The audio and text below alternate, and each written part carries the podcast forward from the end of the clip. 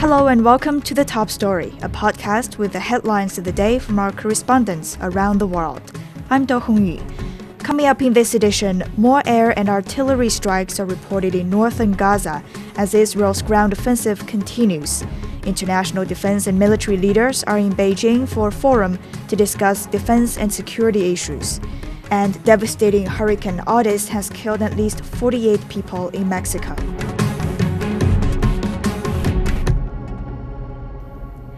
We start from the Middle East. Palestinian media have reported more air and artillery strikes in northern Gaza as Israel's ground offensive continues. Israeli airstrikes hit areas near several hospitals in the region early Monday.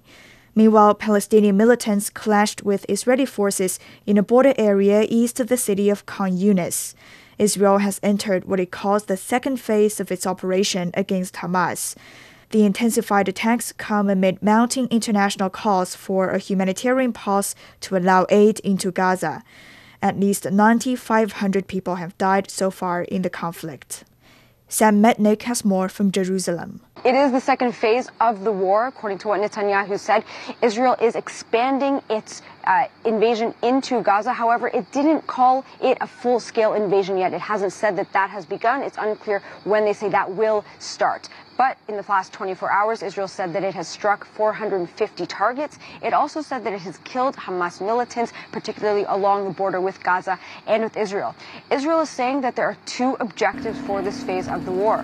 One is to completely destroy Hamas. The other is to get back the hostages. There are some 220, more than 220 hostages in Gaza right now. They were taken when Hamas stormed Israel on October 7th. More than 1,400 people have been killed in Israel since the war began. Most of them were killed on that day. As the situation increases, Israel is urging Palestinians to surrender.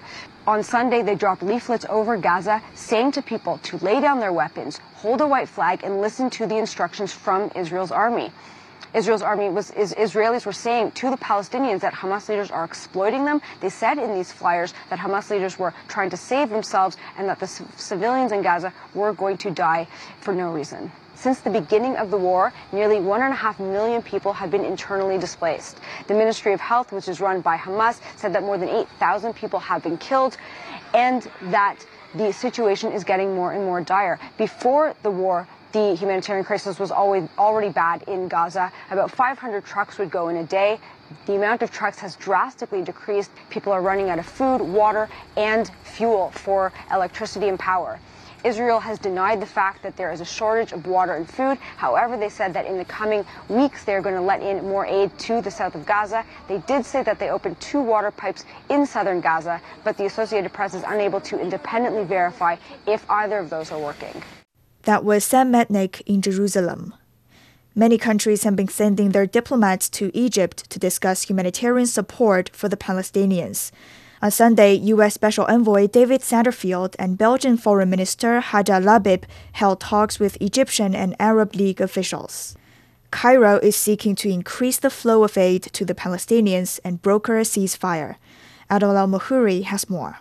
They're opposing an Arab driven United Nations General Assembly resolution that called for a humanitarian truce in Gaza. The United States sent its special envoy for Middle East humanitarian issues, David Satterfield, to Cairo. During their in depth talks, Egyptian Foreign Minister Sameh Shoukry voiced Egypt's disappointment about the limited flow of aid to Palestinians. The U.S. envoy vowed to intensify coordination with Egypt to ensure that stranded trucks on the Egyptian border would continuously and immediately access Gaza.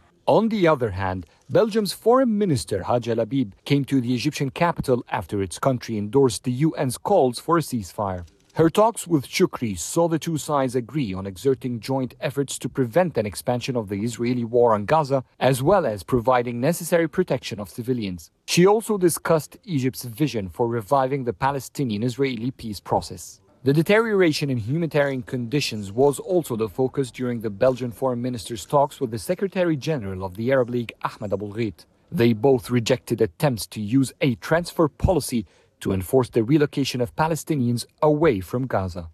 Egypt says it's pulling all diplomatic strings to give way for the biggest volumes of aid to reach Palestinians this week. The country is also aiming to broker a ceasefire agreement as well as lead efforts for a possible deal to exchange hostages. That was Adel Al Mahuri reporting. Moving on to China, defense and military officials from more than 90 countries, regions, and international organizations are attending the 10th Beijing Xiangshan Forum. They're discussing defense and security issues. Zhao Yunfei takes a closer look. This is a large gathering of the world leaders in the prospect of security. Now, China's uh, Central Military Commission's Vice Chairman Zhang Youxia has delivered a keynote speech on Monday's uh, opening ceremony. Uh, Zhang says uh, covered about the current affairs that are happening, uh, including the crisis as well as the war that is happening in the world today. Uh, he says that it takes a long way for the human beings to proceed to peace. And uh, one of the reasons for that is the geopolitics. He mentioned about some countries are interfering in other countries' internal affairs. And also, uh, he mentioned about the cover, uh, color revolution and the proxy war. And uh, he also noted that the security uh, matters are indisparable between countries, citing the um, refugee crisis and many other security concerns.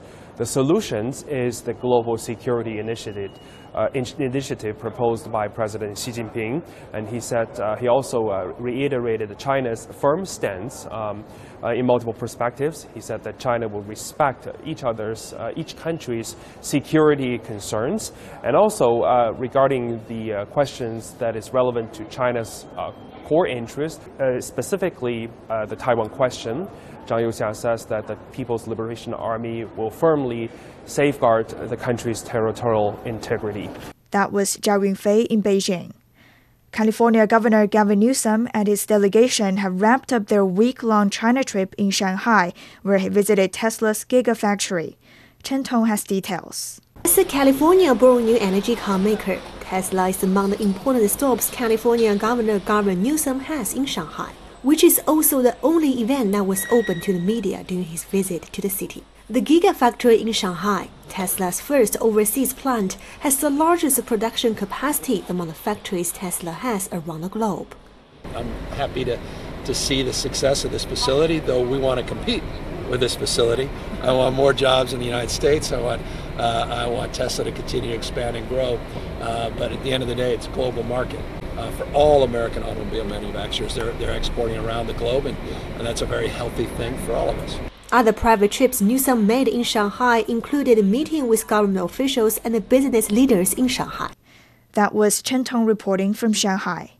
Finally, in Mexico, devastating Hurricane Otis has hammered the country's Pacific coast, killing at least 48 people. One of the worst hit places, the beach town of Acapulco, is now picking up the pieces of touristic infrastructure that will be essential for its future. Alastair Baverstock has more. Along Acapulco's famous seafront, residents of Mexico's most historic beach resort are looking at how this town can recover. The cost of the damage caused by the Category 5 hurricane has been estimated at as much as $15 billion. The federal government has promised to pick up some of the tab, but how this town comes up with the rest is uncertain. Acapulco is a beach resort whose economy depends almost entirely on tourism. But following this Category 5 hurricane devastated touristic infrastructure, this is going to represent serious problems, not only in the short term for Acapulco, but economic problems in the medium to long term as Acapulco works out how to welcome tourists back. Otis struck Acapulco ahead of the end of year high season, and Max Kusnir, a leading voice in Mexico's tourism industry, now says the town faces some unhappy holidays. Acapulco will come to a complete standstill. It means that the vast majority of the town's population will have lost their jobs overnight. However, a town once favoured by Hollywood's greatest stars, from Frank Sinatra and Elvis Presley to Elizabeth Taylor, Kusnir says Acapulco's tragedy may now represent an opportunity for a return to its golden age. Acapulco had seen a decline in recent years, given its situation with security. So this will now be a watershed moment for the town to reinvent itself. If the government and private businesses want to relaunch Acapulco, they will achieve it.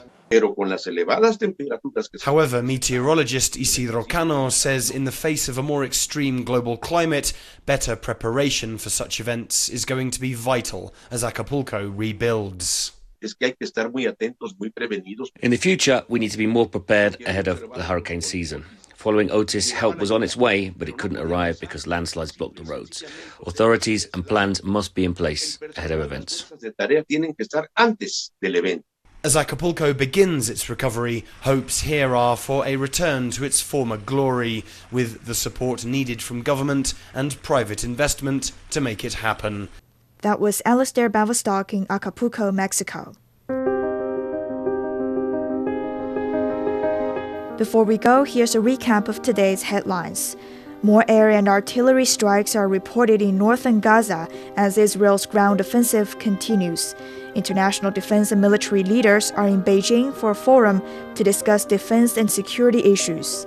And devastating Hurricane Otis has killed at least 48 people in Mexico. That's it for this edition of The Top Story, a podcast that brings you world headlines every weekday. For more news in politics, business, sports, and culture, you can subscribe to the Beijing Hour, a one hour podcast news magazine program. We welcome and appreciate all ratings and reviews. I'm Do Hongyu. Thank you for listening.